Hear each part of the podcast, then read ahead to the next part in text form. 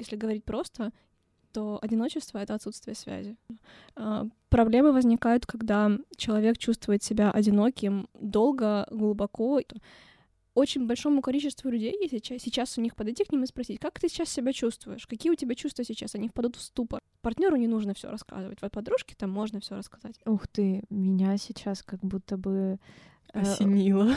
Да, меня сейчас как будто бы пробило. Я, я з вами дуже радий побачитись, але в мене є. Можеш тут посидіти. У мене просто рандеву з однією прекрасною дівчиною. Швабри.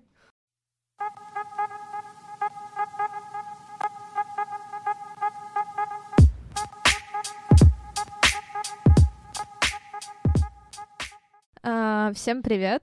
Это подкаст «Я не договорила». Здесь мы обсуждаем актуальные проблемы, темы и явления для нас, зумеров, а, то, что у нас болит, и то, что нам откликается. И сегодня мы будем говорить про одиночество.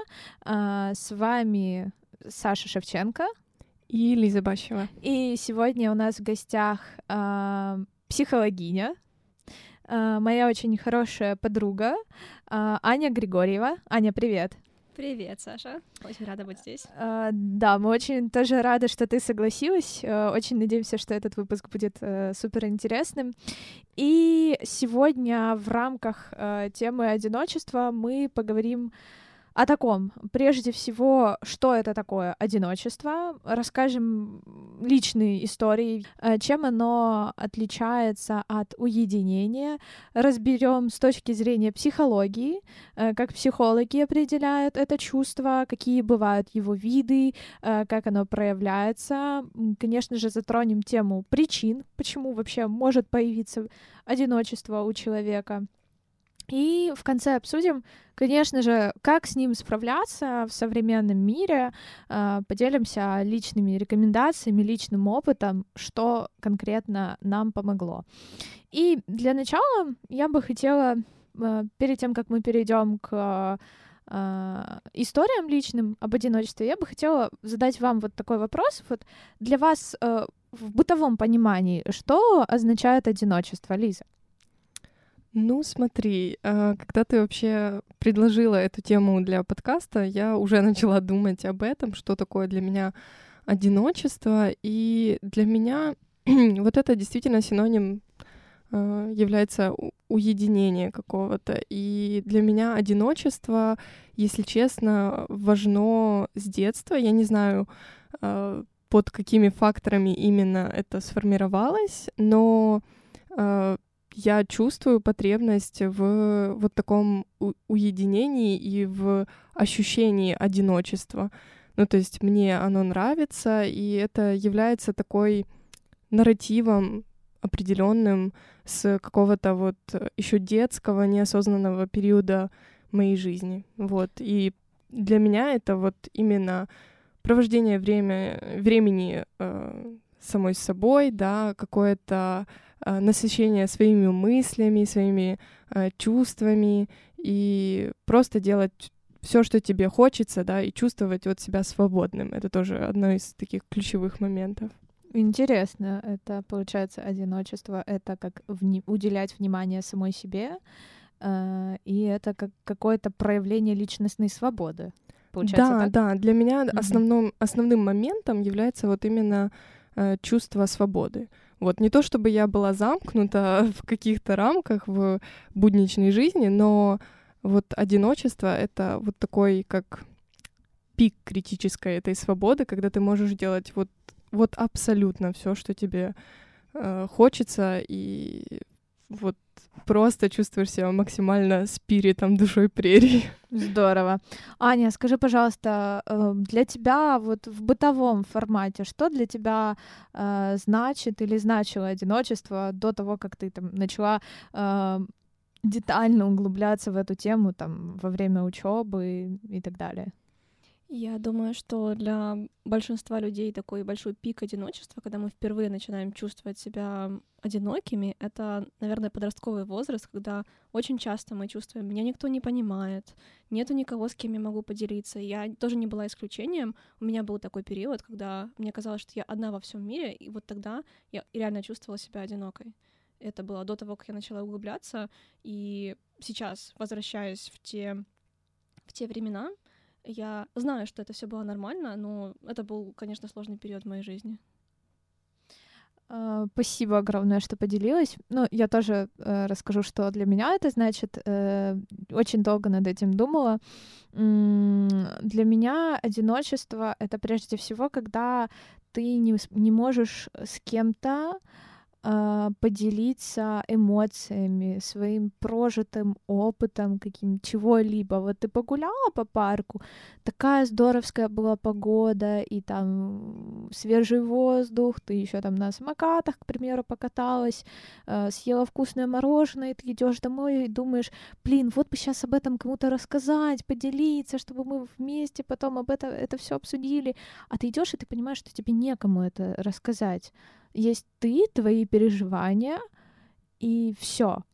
А, и для меня еще одиночество это своего рода дефицит внимания, когда нету рядом людей, неважно, это там э, твой партнер или партнерка, это друзья, знакомые, коллеги, кто угодно, даже родственники или близкие, кто бы мог тебе уделить это внимание. Но при этом есть еще уединение, это когда тебе наедине с собой хорошо и классно, э, вот, спокойно, умиротворенно и свободно. Э, это, конечно, то еще кайфовое чувство, оно очень сильно наполняет. Хорошо, я бы хотела сейчас спросить вас э, по поводу вашего опыта, когда вот вы поняли, почувствовали, э, что вы одиноки. Ну вот что вот, блин, это оно, это вот оно то самое чувство одиночества, вот оно меня сейчас сразило. Э, в какой момент это было? И, может быть, вы проживали в этот момент какие-то другие эмоции? Лиза, может, ты поделишься? Ну, вот, э, как я говорила, у меня, возможно, это искаженное какое-то понятие о, об одиночестве, но э, у меня это началось вот э, с ранних лет, то есть это где-то еще дошкольный возраст, когда дети там играют на площадке, грубо говоря, и в какой-то момент я поняла, что мне не хочется играть с другими людьми и видеть их в моей игре в общем и целом. Сначала это казалось типа каким-то, ну не знаю, какой-то девиантной, да, такой вещью, то есть ты такой, блин, может быть, со мной что-то не так, ну давай я буду пробовать, давай я буду себя, да, заставлять и играть с другими. Но потом ты понимаешь, что, блин, а если ты не хочешь, то зачем себя заставлять и форсить? И это абсолютно нормально, что ты хочешь быть один, да, ты хочешь развивать свою игру эту иногда один. Когда люди ну, говорят и думают об одиночестве в таком глобальном смысле, кажется, что это такое ужасное, что ты проваливаешься, и оттуда нету а, выхода. Но все мы время от времени чувствуем себя одинокими, и это абсолютно нормально. Я, например, есть у меня такая тенденция чувствовать себя одиноко, когда я конфликте с каким-то человеком, и когда у меня есть такое острое чувство, что я не могу донести до него свои чувства, он меня не понимает, и поэтому мы ссоримся. Вот, например, в конфликтах с моим партнером я когда бывает такое, что я изо всех сил пытаюсь донести, что я думаю, что у меня на душе, и понимание это по какой-то причине не встречает, я чувствую себя одинокой, и в корне этого одиночества мне кажется, что я злюсь на себя, потому что как бы я ни старалась что-то донести, моих умений в общении не хватает для того, чтобы это сделать. И именно вот вот такое чувство лежит в глубине моего одиночества. У других людей это может быть иначе. Это может быть э, какая-то грусть, это может быть э, раздражение.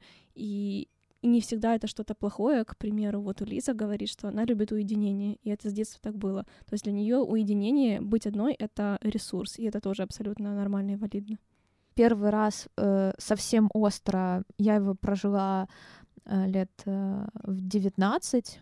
У меня тогда совсем не было друзей. Uh, так сложилось, так сложились исторические обстоятельства. Uh, и я четко помню день, когда я спускалась вниз по бульвару Шевченко, и я иду и думаю, блин, какой классный вечер, закат и все остальное. И вот бы сейчас гулять с другом или с подругой но у меня их нет. И меня в этот день это очень сильно подкосило, сразило, и ты начинаешь сначала стыдиться того, что у тебя нету друзей, как будто бы, ну, это ненормально. Мне же только 19 лет, а у меня нету ни одного хорошего друга, с кем бы я могла поделиться своими какими-то там личными, сокровенными переживаниями. И второй раз э, я его испытала этим летом 2020 года. Еще карантин, я думаю, он очень сильно на всех О, нас да. повлиял. Э, Да, я тогда читала такую интересную книжку Ирвина Ялома э, «Лекарства, психотерапия и другие лекарства от любви». Она, в принципе, такая э, около философская, и там тоже затрагивается эта тема. Я четко помню, когда я выхожу из зала, смотрю на закат, и я чувствую, что у меня вот прям в груди по центру как будто, как будто бы какая-то жгучая боль. И тут меня пробирает эта мысль, что елки-палки, а я одна. Ну, и сколько бы людей меня рядом не окружало, я всегда буду все равно одна. К- Какие бы близкие, насколько бы они все родные не были, да будь хоть даже сто людей, я все равно буду одна у себя. Когда там, к примеру, ложусь спать, когда встаю утром, когда еду на работу, э, я, конечно, могу в этот момент с кем-то переписываться, но я все равно одна. И меня это так сразило, и мне даже в какой-то мере было прям физически больно от этого ощущения, от того, что ты это осознаешь. Но потом тебе становится легче, потому что ты понимаешь, э, да, ты одна у себя, но ты есть у себя, и это здорово, потому что в любой момент ты можешь на себя опереться. Мне, кстати, очень резонирует тво- твоя вторая история, потому что у меня вот такое понимание подобное произошло, ну вот в глобальном таком более философском смысле, э, тоже относительно недавно, вот когда я поехала в соло-трип свой первый, но я до этого тоже ездила сама путешествовать, но это было не так. Все равно я была в каких-то компаниях, все равно какие-то люди всегда крутились э, вокруг, а тут это э, была неделя в Италии, вот на юге Италии, все как я люблю, это просто очень, э, ну, вы, наверное, уже по- поняли, что я очень романтическая личность, вот, и романтизирую все подряд, и поэтому, да, юг Италии — это шикарно для меня было тогда. И получается, это были просто рандомные людьми, ран- э, рандомные люди, рандомные связи, какие-то прохожие, вот, то есть э, ты как бы не завязывал ни с кем такой тесный разговор, да, и вот тоже тогда, в эту неделю, я поняла, насколько прекрасно, что я есть у себя, и насколько круто, что я могу самостоятельно проводить это время и не грустить, вот, то есть кайфовать. И это было шикарно. Я бы повторила такое, если честно.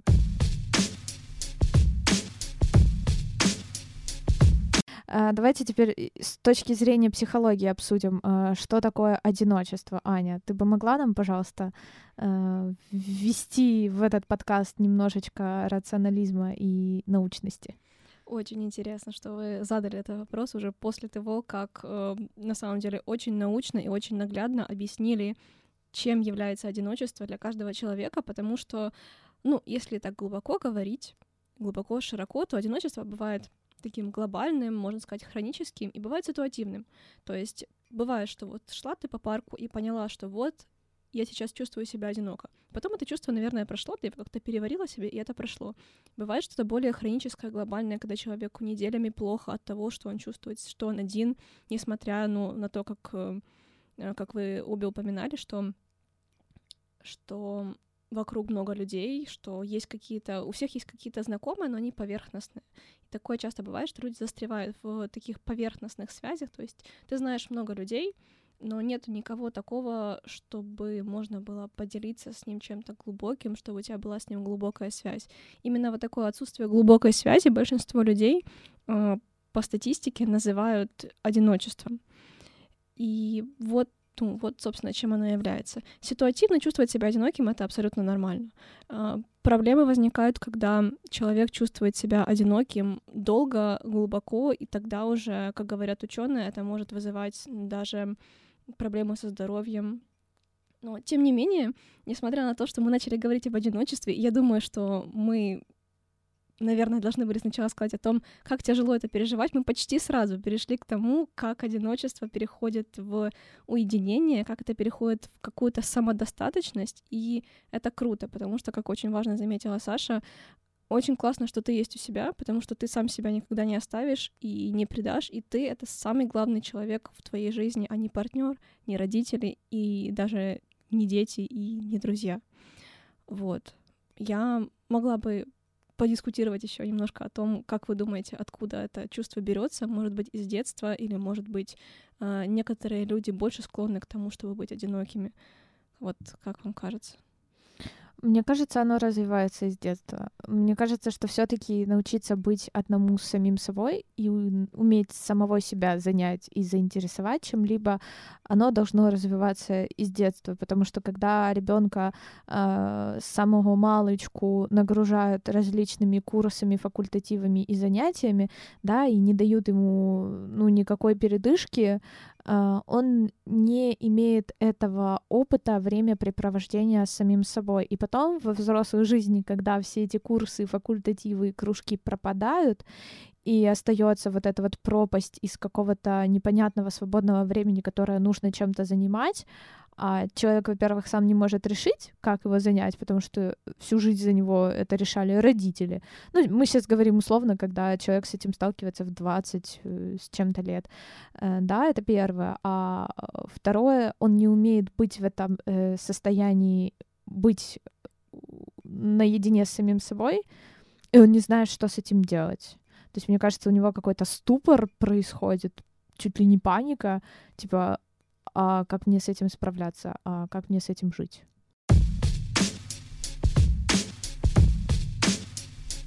А, расскажи нам, пожалуйста, а какие вот могут быть признаки этого ощущения одиночества? Мы, в принципе, упомянули, что оно может быть хроническим и ситуативным, но давай поговорим, может быть, глобально, если мы так можем сказать. А, понятно, что появляются э, у человека мысли, что, блин, я как-то один, и с этим мне тусоваться не хочется, и туда идти тоже. Это тоже признак одиночества. Просто я еще вот подумала, всякие ведь поведенческие штуки и решения тоже могут быть признаками одиночества, но просто того одиночества, которое не осознается. Ну вот, к примеру, э, я однажды слушала один такой подкаст тоже на эту тему, и там один из психологов говорил, что желание завести собаку э, может быть глобально, э, по сути, проявлением этого самого чувства одиночества. То есть у тебя рядом нету таких близких друзей, с кем бы ты там мог эмоционально э, поделить эту близость какую-то. Э, поэтому ты заводишь собаку, которой э, и ты можешь уделить внимание, и она тебе отдаст всю свою вот эту безусловную любовь и внимание. Кстати, подтверждаю про собаку. Вот э, я как тот человек, у которого недавно появилась собака, и вот зная обо мне все, что я до этого рассказала, мне на самом деле вот первые две недели так точно было очень тяжело с ней. Угу.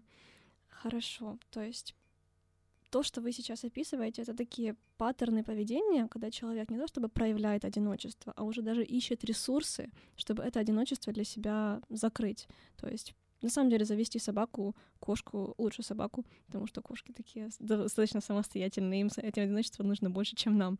А, это уже поиск ресурса. Но часто, к примеру, люди, которые одиноки и чувствуют это, а, есть у них такая вещь, как откладывание принятия решений. То есть э, людям, которым нужен человек рядом, но, которых, но у которых такого человека нету, они откладывают принятие решения, потому что им нужно какое-то одобрение со стороны.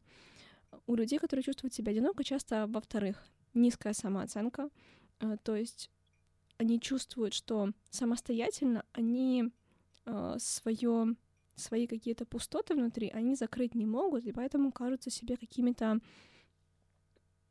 они кажутся себе какими-то недостаточными для того, чтобы, к примеру, иметь близких друзей, или недостаточными для того, чтобы э, кому-то нравиться, или ни у кого нету на меня времени. То есть такие мысли возникают у человека, который чувствует себя, чувствует себя одиноким.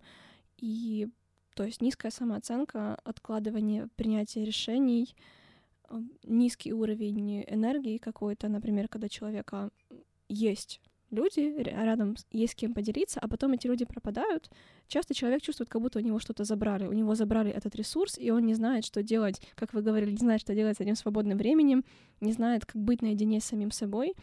Вот. Еще людям часто бывает скучно вместе с собой, то есть они не знают, чем заняться, и они такое время занимают, к примеру, постоянным просмотром сериалов, скроллингом соцсетей, то есть, когда человек не может просто, просто сесть, там, закрыть глаза и побыть наедине с собой без музыки, без аудиокниги, без соцсетей, без фильма, без ничего, потому что боится, что когда он сядет, закроет глаза, ему будет страшно, потому что в голове его будут крутиться мысли, которые он не готов услышать. И тогда он пытается это свое одиночество забить каким-то информационным шумом, который на самом деле ему не нужен, и ему нужно просто научиться быть собой наедине. Ух ты, меня сейчас как будто бы... Э, Осенило. Да, меня сейчас как будто бы пробило.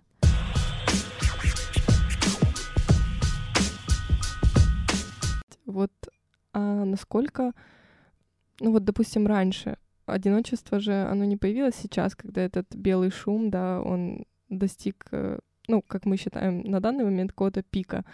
Но вот раньше это тоже же забивалось, да, чем-то. То есть это как бы эм, насколько это все э, забивание, это просто может быть привычка, да, или какое-то что-то нервозное, да, там Инстаграм-ленту полистать.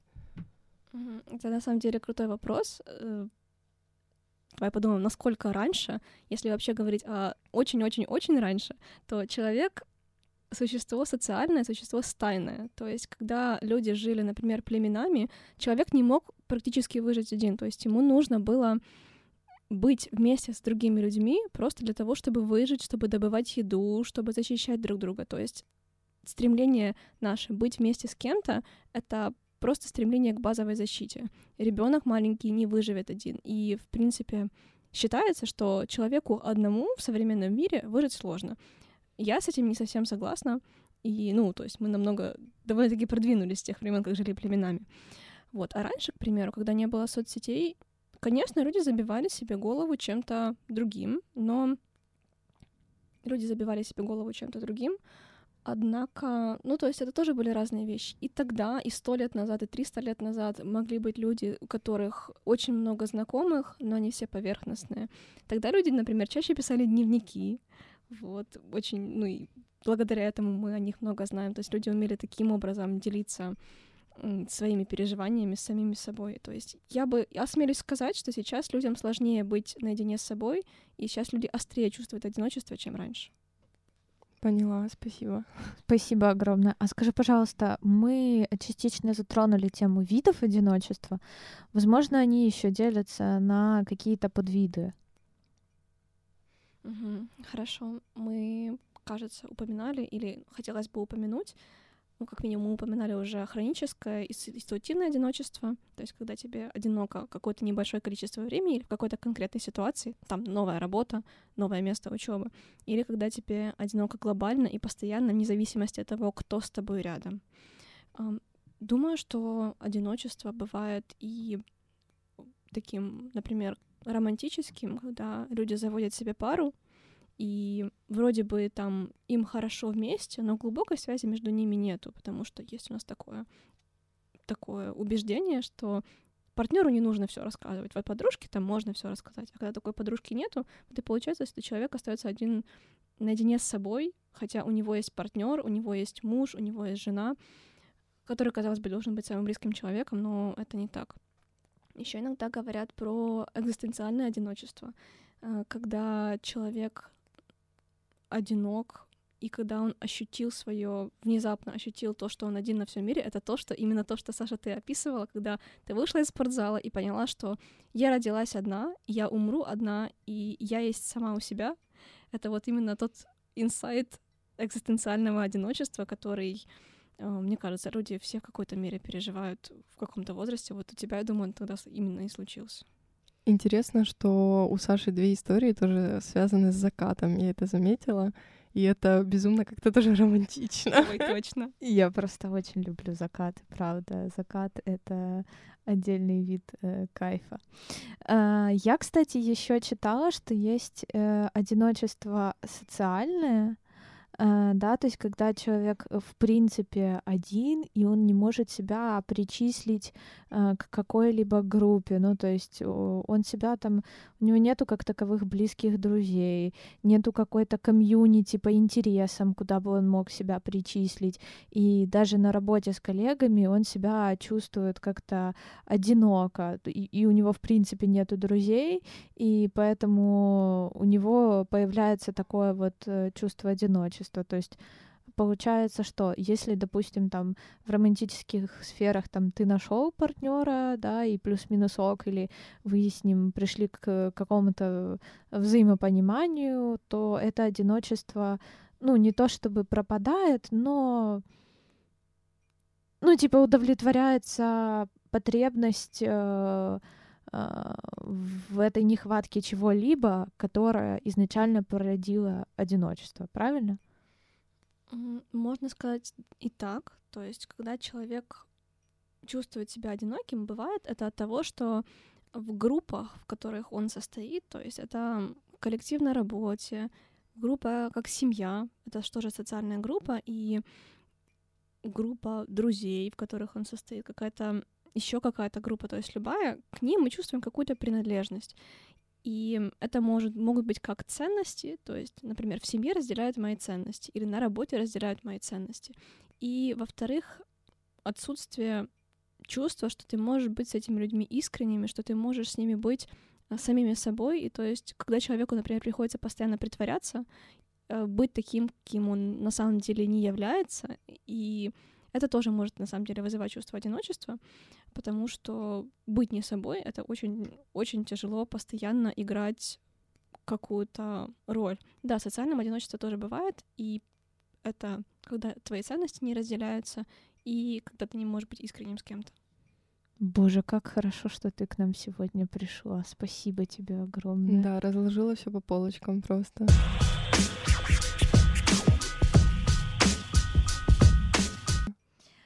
Давайте перейдем к следующему блоку. Мне очень интересно уже его обсудить.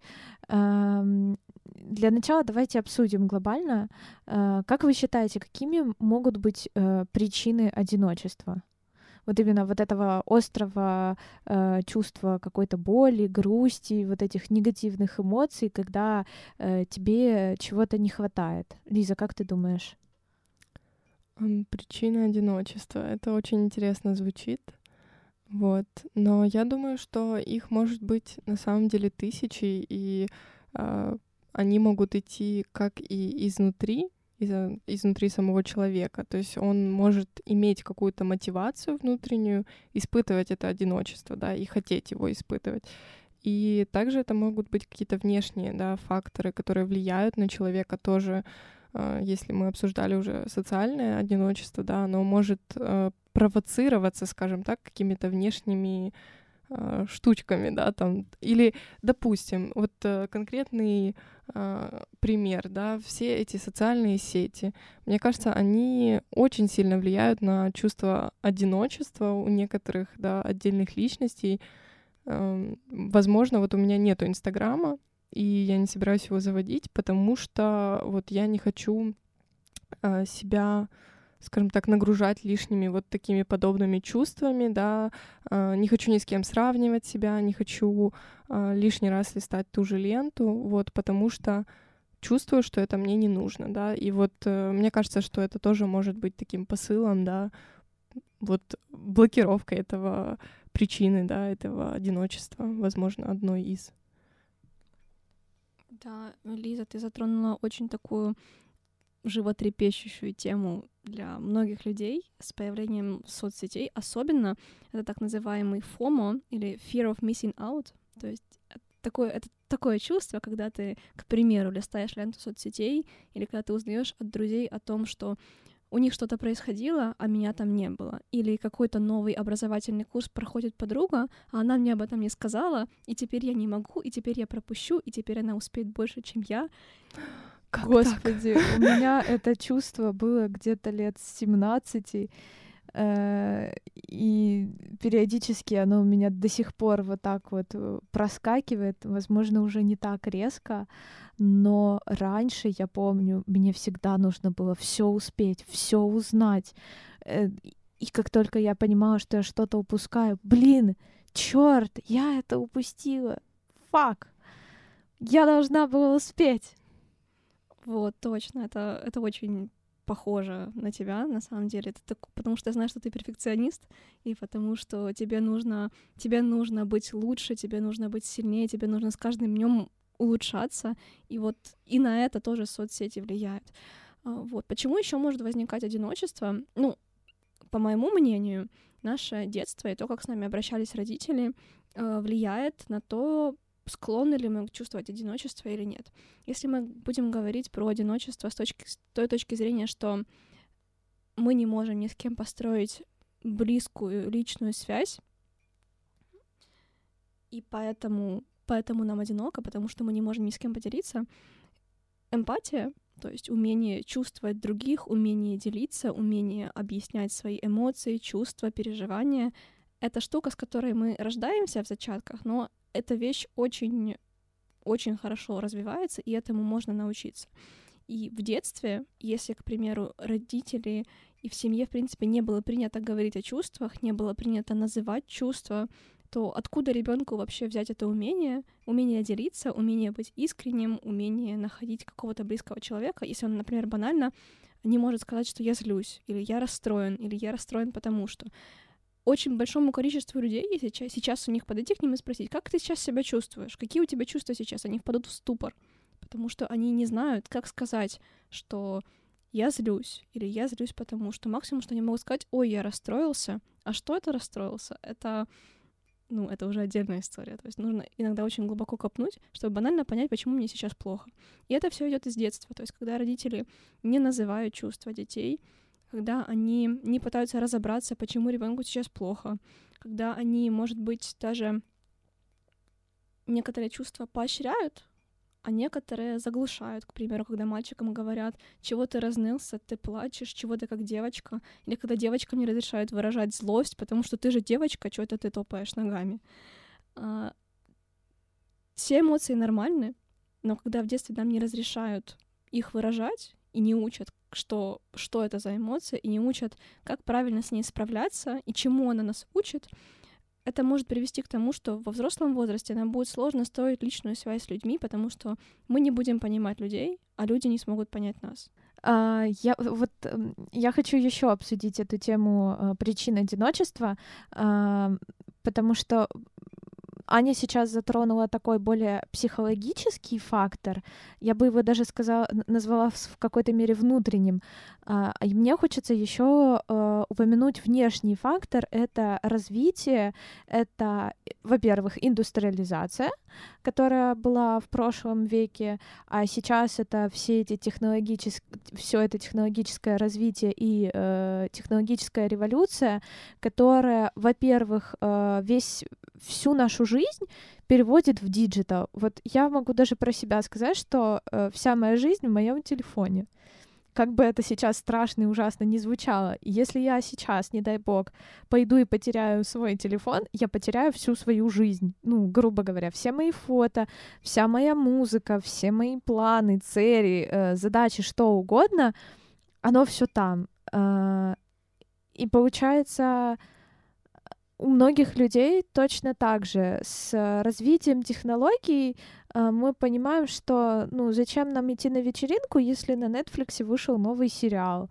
Или зачем вообще выходить на эту улицу, если дома так хорошо и уютно. И карантин э, сейчас эту тему еще более ужесточил, когда э, прошлой весной многие люди э, оказались в заперти в четырех э, стенах, э, в лучшем случае со своим котом или собакой. А в основном это вот ну, ты один, и все. И максимум ты можешь с друзьями по зуму созвониться. Но э, в том числе, мне кажется, развитие, стремительное развитие экономики и глобализации э, точно так же влияет э, на нас. Мы как будто бы стремимся успеть чего-то э, достичь там в сфере своей карьеры, э, в каких-то таких профессиональных штуках самореализоваться, при этом мы э, все меньше прислушиваемся к себе, к своим чувствам и эмоциям, э, мы меньше прислушиваемся к настоящим потребностям нашим эмоциональным, психологическим. И из-за этого, э, э, даже если они там где-то проскакивают, мы их просто задавливаем. И из-за этого потом, уже когда организму и психике не в моготу, она начинает просто, ну, зиять и кричать, ну, помоги мне, пожалуйста, я один, пожалуйста, сделай что-нибудь. Я, кстати, соглашусь насчет этого, и вот вспомню, что Аня говорила про такие маски, роли, которые мы играем. Я думаю, что сейчас вот как раз эм, вот эти вот маски и роли, они очень актуальны, да, за счет того, что появились новые технологии, как их можно хорошо носить, да, и м, все пытаются следовать каким-то вот таким стандартам, и иногда эти стандарты вот как раз не поощряют одиночество. Иногда они, наоборот, поощряют одиночество. Ну вот вы знаете, я в последнее время начала замечать в Инстаграме и в Телеграме, не знаю, возможно, это просто особенности лично моего какого-то инфополя, это инфобульбашка, а, вот, но я начала, начала замечать всякие Инстаграм-комьюнити и паблики, типа там Save Mental и Stay Away from Toxic, это те, которые мне прежде всего приходят на ум, а, где авторы или авторки а, регулярно ну, как будто бы поддерживают свою аудиторию такими банальными, казалось бы, вещами, которые мы э, хотели бы слышать от своих родных и близких, но мы их слышим, и, точнее читаем от инстаграм-аккаунтов. Ну, как бы, с одной стороны, это круто, что появляются такие комьюнити, потому что, видимо, есть спрос, но, во-вторых, это нас больше отдаляет от реальных людей и, при, и привязывает именно э, к такой форме поддержки и внимания. Э, то есть, как бы, зачем мне друзья или кто-то там еще, если у меня есть условно какой-то инстаграм-аккаунт, я сейчас зайду туда, почитаю, и мне станет легче. Или зайду там в Тиндер, или вот э, новое приложение появилось, слышали ли о нем? Бамбл? Вот э, там, где ты, короче, если ты хочешь пообщаться, то ты заходишь, да, и в какой-то чат, и тебя туда должны пригласить. И а, обсуждаете... Clubhouse. Да, да, именно оно. Вот, боже, ну мне кажется, что это приложение создано как раз вот для тех людей, которые сели на карантине, э, на кресле, в угол, вот, и сидят и грустят, или же им просто хочется, да, пообщаться с кем-то, но не с кем. Ну, это одна из причин, понятное дело, что не все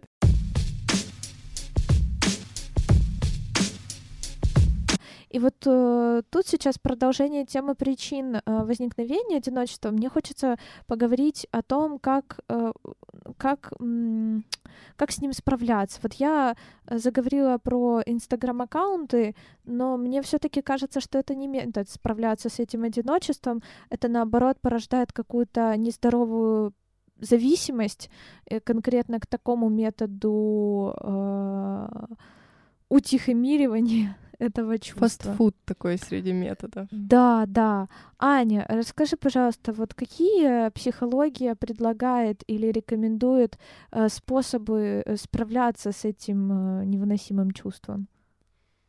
Ну, я могу сказать, что, во-первых, первое, что нужно сделать с этим, это не пытаться его заглушить. То есть не пытаться забить его чем-то, соцсетями, или, к примеру, если это одиночество после расставания, не пытаться забить его сразу каким-то другим человеком.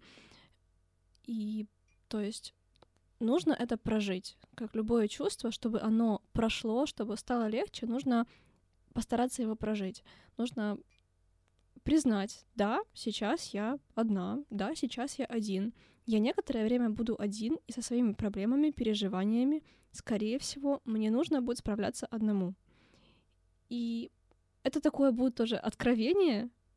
Сначала будет сложно, сначала будет плохо, но чем раньше мы научимся самим в себе это переваривать, и чем раньше мы найдем какие-то более здоровые способы свои эмоции выплескивать, к примеру, то, к примеру, то есть э, что угодно, спорт, творчество, общение, даже поверхностное, если это приносит нам облегчение, значит, э, значит это работает.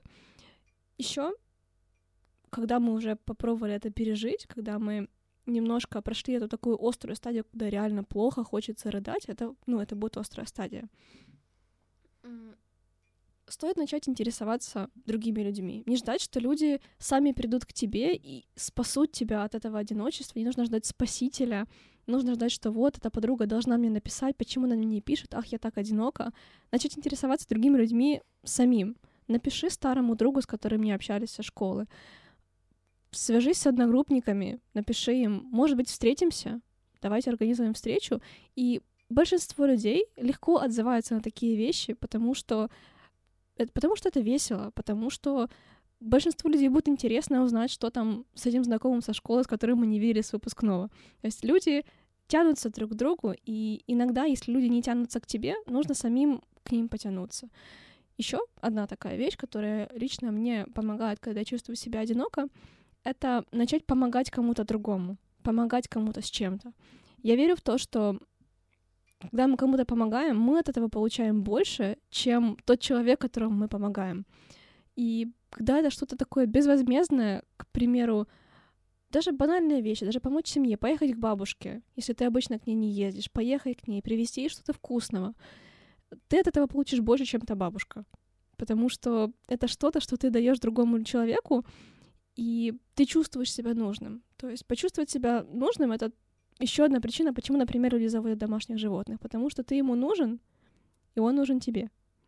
И такая связь — это тоже ресурс справляться с чувством одиночества, когда тебе плохо, и когда ты не знаешь, куда себя деть. Вот это, в общем-то, все, что все, что приходит в голову первым делом. То есть это вещи, которые я пробовала на себе, и они реально работают. То есть и главное, самая главная вещь, которую я хочу сказать, это быть добрее к себе. Не ждать, что ты переваришь это сразу, мгновенно. Не ждать, что ты, ох, ты должна быть сильной, независимой, или ты должен быть мужиком, что это ты тут разнылся. Быть подобрее к себе, дать себе время, пожалеть себя. Пожалеть себя это тоже нужно. Дайте себе время пожалеть себя, поплакать, если нужно, включить мелодраму и порыдать, если поплакать не получается сразу. То есть дать себе время прожить все эмоции, которые, которые к нам пришли, потому что они все нам нужны, и чем качественнее мы это сделаем, тем больше это поможет нам двигаться дальше и реально находить ресурсы, чтобы с одиночеством справляться. То есть, получается, я правильно понимаю, что вот проявление эмоций, да, вот этот момент проявления эмоций является ключевым в чувстве этого одиночества тоже. Ну, то есть ты должен эм, ощущать и принимать этот спектр эмоций и его до конца проживать для того, чтобы вот это чувство одиночества тебя не съедало изнутри. Да, ты абсолютно правильно говоришь, потому что любые эмоции, которые у нас есть, они даны нам для того, чтобы помочь себе, чтобы понять себя. То есть таким образом наша психика сигнализирует нам о том, что что-то не так, то есть в твоей жизни что-то происходит не так, как, как тебе бы хотелось. То есть и нужно это принять, переварить, прожить, не отбрасывать, не пытаться заглушить, и тогда у нас есть шанс исправить ситуацию, в которую мы попали, выйти из нее каким-то более осознанным человеком и сделать так, чтобы самому себе стало лучше. То есть это, безусловно, ты права, эмоции нам нужны для того, чтобы понять себя, и они в любом случае нам помогают, какие бы они были негативные, как мы часто маркируем злость, э, раздражение, гнев, страх, они нам все нужны, и они нам помогают понять себя и почувствовать, что нужно нам для того, чтобы нам стало лучше. Смотрите диснеевский мультик «Головоломка». Крутой, подтверждаю. Очень хороший для всех возрастов. Да, я согласна. Это мой любимый мультик из э, новой версии Диснея. Э, я его просто обожаю. Особенно то, как они отмаркировали все эмоции. Честно говоря, когда я его посмотрела, я потом целый день ходила еще и представляла себе, как, э, когда я отреагирую на какое-то явление, новость или еще что-то, как в моей голове начинают точно такие же человечки бегать. Кстати, тоже же про одиночество на самом-то деле. Райли, ну, этой девочки. Да, подростка. кстати, да. Да, это абсолютно точно. То есть такой у нее переломный момент был в жизни, когда она поняла внезапно, что родители уже не могут быть ей так близки, как были раньше. И вот именно в такие переломные моменты в подростковом возрасте мы часто чувствуем себя одинокими, потому что то, что нам нравилось раньше, уже больше не нравится. И сейчас я, наверное, хочу упомянуть про вещь, которую мы сейчас в нашем возрасте 20-25 начинаем переживать. Это когда наши друзья начинают менять свою жизнь, а у нас все остается по-прежнему. К примеру, э, я думаю, что многие наши друзья, к примеру, внезапно начнут выходить замуж, внезапно начинают жениться. Ой, нет, боже, ой, нет. Это случится. Инстаграм лента, да, Фейсбук Ой, лента. фак, черт. А часики-то тикают. А часики-то тикают, то есть у людей начинают появляться дети, и, к примеру, подруга, у которой родился ребенок, уже не может уделять тебе столько времени, сколько уделяла раньше, и ты абсолютно закономерно можешь чувствовать себя одиноким, потому что у тебя раньше был этот близкий человек, а теперь его нет, теперь у него есть кто-то другой. И вот такое вот ситуативное одиночество, ну, тоже в нашем возрасте может появляться. Да, это может быть связано не только с семьей на самом деле. Подруга, которая внезапно начала много работать, эм, и у тебя на нее нет времени, это ну, абсолютно то же самое. То есть человек пришел в новый социальный статус, у него новые роли, а ты остался прежним, и тебе по-прежнему нужна эта связь. И это тот момент, когда нужно ну, начать понимать, что тебя в этом человеке так притягивало, и чего тебе сейчас не хватает, чтобы у тебя была возможность восстановить это в будущем, а еще лучше научиться восполнять самостоятельно. Здорово, спасибо огромное. Э, Лиза, я так понимаю, твои все истории об одиночестве, они больше как истории об уединении. То есть у тебя не было э, какого-то такого негативного опыта э, проживания этого чувства, когда тебе было бы больно, грустно как-то. Понимаете, в чем проблема, если это можно назвать проблемой? У меня вот на данный момент всю жизнь со, со мной есть какие-то определенные люди, которые хотят меня где-то видеть. Ну, то есть, эм, как бы это даже объяснить? Ну, вот я существую, и тут мне позвонила Саша, да, и сказала, ой, Лиза, давай записывать подкаст, да, это так круто. И я такая, вау, действительно, блин, круто, давай. И пш, понеслась записывать подкаст. Ну, у меня нету проблемы тоже, чтобы написать человеку, если мне прям сильно скучно или там я чувствую какое-то уныние, да, э, и предложить погулять, но в основном инициатива всегда, особенно в подростковом возрасте, за меня девочки дрались, ну, типа, кто будет сидеть с Лизой за партой, вот, а я просто смотрю и такая думаю, боже, почему, почему за меня? То есть ты та, та самая самодостаточная, независимая личность? Нет, я бы так не сказала, но просто я та личность, которая попала вот или в такое счастливое, или несчастливое, я не знаю, как это назвать, вот э, стечение обстоятельств, когда тебя везде просто вот ты есть, и тебя сразу оп, и забрали. Прикольно. Ну вот я хочу просто еще напоследок э, со слушателями поделиться личным опытом, то, как я э, справлялась и на самом деле продолжаю справляться с этим чувством одиночества, потому что периодически оно у меня возникает. Например, оно у меня возникало даже на 14 февраля, когда я сидела в воскресенье и ревела у себя в комнате, э, даже не э, потому, что мне не с кем было праздновать в кавычках этот псевдопраздник, а потому что мне не с кем было его не праздновать. То есть вот то, что э, то, о чем говорила Аня, что нет рядом человека, который бы э, мог разделить со мной эти э, ценности, э, которому это точно так же бы отзывалась. Вот, и я ревела, у меня прям было такое острое ощущение боли и всего остального. Понятное дело, что потом, когда ты разрешаешь себе прожимать, проживать эти эмоции, оно э, все немножко утихомиривается, ты начинаешь искать варианты, как с этим справиться. И в первый раз я решила, что, наверное, я буду читать книги, чуть больше увлекаться курсами. То есть я решила как-то себя заполнять э, информационно, э, в параллель еще периодически встречаться с друзьями, а потом ко мне пришла идея подкаста, вот, и я, получается, себя сейчас вот забила этой деятельностью. А раньше, вот когда это было года три назад, да, в 19 лет, э, история, которую я рассказывала, когда у меня не было друзей, э, я тоже решила запараллелить эти два процесса, и я параллельно ну, буквально искала людей, с кем можно общаться, с кем можно установить эти дружеские контакты. Э, не скажу, что это все увенчалось успехом, но я вам хочу сказать, дорогие слушатели, все равно пробуйте, ищите, э, несмотря ни на что. Это первое. А второе, я начала себя опять-таки заполнять книгами, э, всякой информацией, литературой, плюс еще профессиональной и так далее. И плюс я решила себе так, окей, если я сейчас одна, и я не могу это никак исправить, мне нужно первое это принять. И во-вторых, научиться все-таки от этого кайфовать.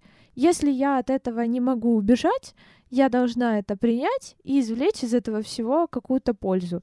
И после этого, кстати, я начала любить закаты, я начала любить гулять сама, потому что до этого прогулки наедине для меня были просто невыносимы. Я вообще этого не понимала, и мне всегда нужно было быть с кем-то. Наедине мне было очень трудно. Вот. И, собственно, так, плюс-минус, я начала справляться с этим чувством. И я надеюсь, что вам, дорогие слушатели, это тоже как-то на наши рекомендации и наш личный опыт э, поможет, если вы э, тоже точно так же сейчас э, проживаете в той или иной мере э, и концентрации это чувство.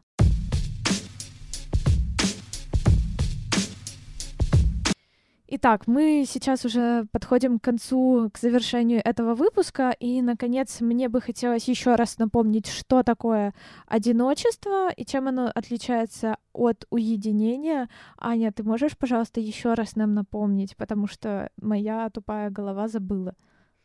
Ты не тупая, я с тобой, ты не одинока. Одиночество — это когда мы не чувствуем связи с каким-то важным личным человеком рядом, и когда мы не чувствуем, что мы, может мы можем быть с кем-то искренними, и не чувствуем, что мы можем разделить ценности и наши переживания с кем-то другим. Тем не менее, как я замечаю, в современном обществе свобода и одиночество становятся таким новым, новой ценностью. То есть уединение — это ценность одиночества, когда ты можешь перенести его, когда ты можешь сделать одиночество своим ресурсом. То есть когда ты один, ты свободен в каком-то смысле, и ты можешь эту своб... ты можешь эту свободу, и ты можешь с самим собой делать все, что угодно. Ты можешь стать кем угодно, ты можешь делать все, что тебе нравится. Главное сместить фокус других людей и чего тебе от них не хватает на самого себя. И что ты можешь делать, чтобы тебе стало лучше? Что ты можешь делать, чтобы тебе было хорошо самим собой? Именно в этом, по моему мнению, ценность уединения. Здорово, спасибо огромное. А дальше виды одиночества. Оно бывает ситуативным и хроническим. Хроническое одиночество это то, которое э, длится продолжительное время и может даже скатиться в какую-то что-то наподобие депрессии, апатии, то есть каких-то таких уже более около клинических или э, клинических э, психических расстройств и заболеваний. А, ситуативное — это, грубо говоря, когда ты идешь и в моменте ты понимаешь, что тебе бы хотелось, чтобы рядом был какой-то человек, с которым ты бы мог разделить этот момент, э, чувства, эмоции, переживания, ощущения или получить от него какое-либо внимание. И э, рекомендации по поводу того, как мы можем э, справиться с этим чувством одиночества, прежде всего для начала разрешите себе проживать все эмоции, которые сопутствуют это одиночество. Хотите плакать? Плачьте, да хоть на взрыв, да хоть весь день, пожалуйста. Хотите кричать, да кричите, хоть на всю комнату. Только соседей сначала предупредите, чтобы они полицию зря не вызывали, а то может быть неловкий момент. Проживай, разрешите себе это все прожить до конца, потому что если вы не будете себе это разрешать, оно потом выстрелит еще вдвойне э, сильнее и вдвойне болезненнее для вас прежде всего. Потом, когда вы прожили, э, приняли э, все эти чувства, эмоции и так далее, определите для себя, чего вам не хватает в других людях, и попробуйте это найти в самом себе а, попробуйте прийти в какую-нибудь комьюнити, а, начать танцевать. Возможно, вы там себе найдете знакомых. В конце концов, напишите своим старым знакомым, друзьям, коллегам. Давай встретимся на кофе, давай погуляем просто. Как у тебя дела? Давно не виделись.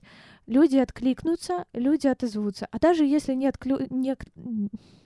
А даже если не откликнутся и не отзовутся, ну и черт с ними. Ну, как бы мир на этом не остановится, и вы хуже или э, каким-то более странным от этого не станете. Это нормально. Люди отказывают, и это тоже точно так же нормально, как и соглашаться на что-либо. А, Аня, я ничего не упустила?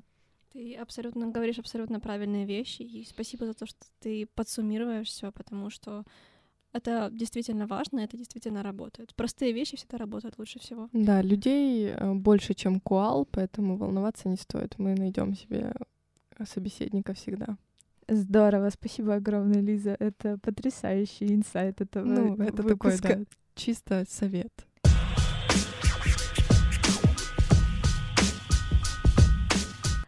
А с вами была я, Саша Шевченко. Я Лиза Бащева Анечка Григорьева. Да, наша гостья сегодняшнего. Сегодня мы обсуждали тему одиночества. И я вас хочу сейчас попросить, пожалуйста, если на той платформе, на которой вы сейчас нас слушаете, можно написать комментарий или отзывы, напишите, пожалуйста, были ли у вас истории, когда вы проживали это чувство одиночества. Э, возможно, вы его проживаете даже сейчас.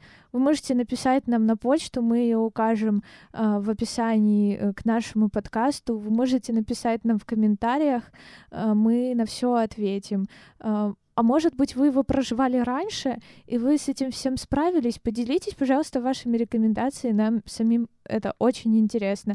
В любом случае, мы будем благодарны вам за любую обратную связь. И это был наш подкаст «Я не договорила», а я договорила. Всем пока. Thank you.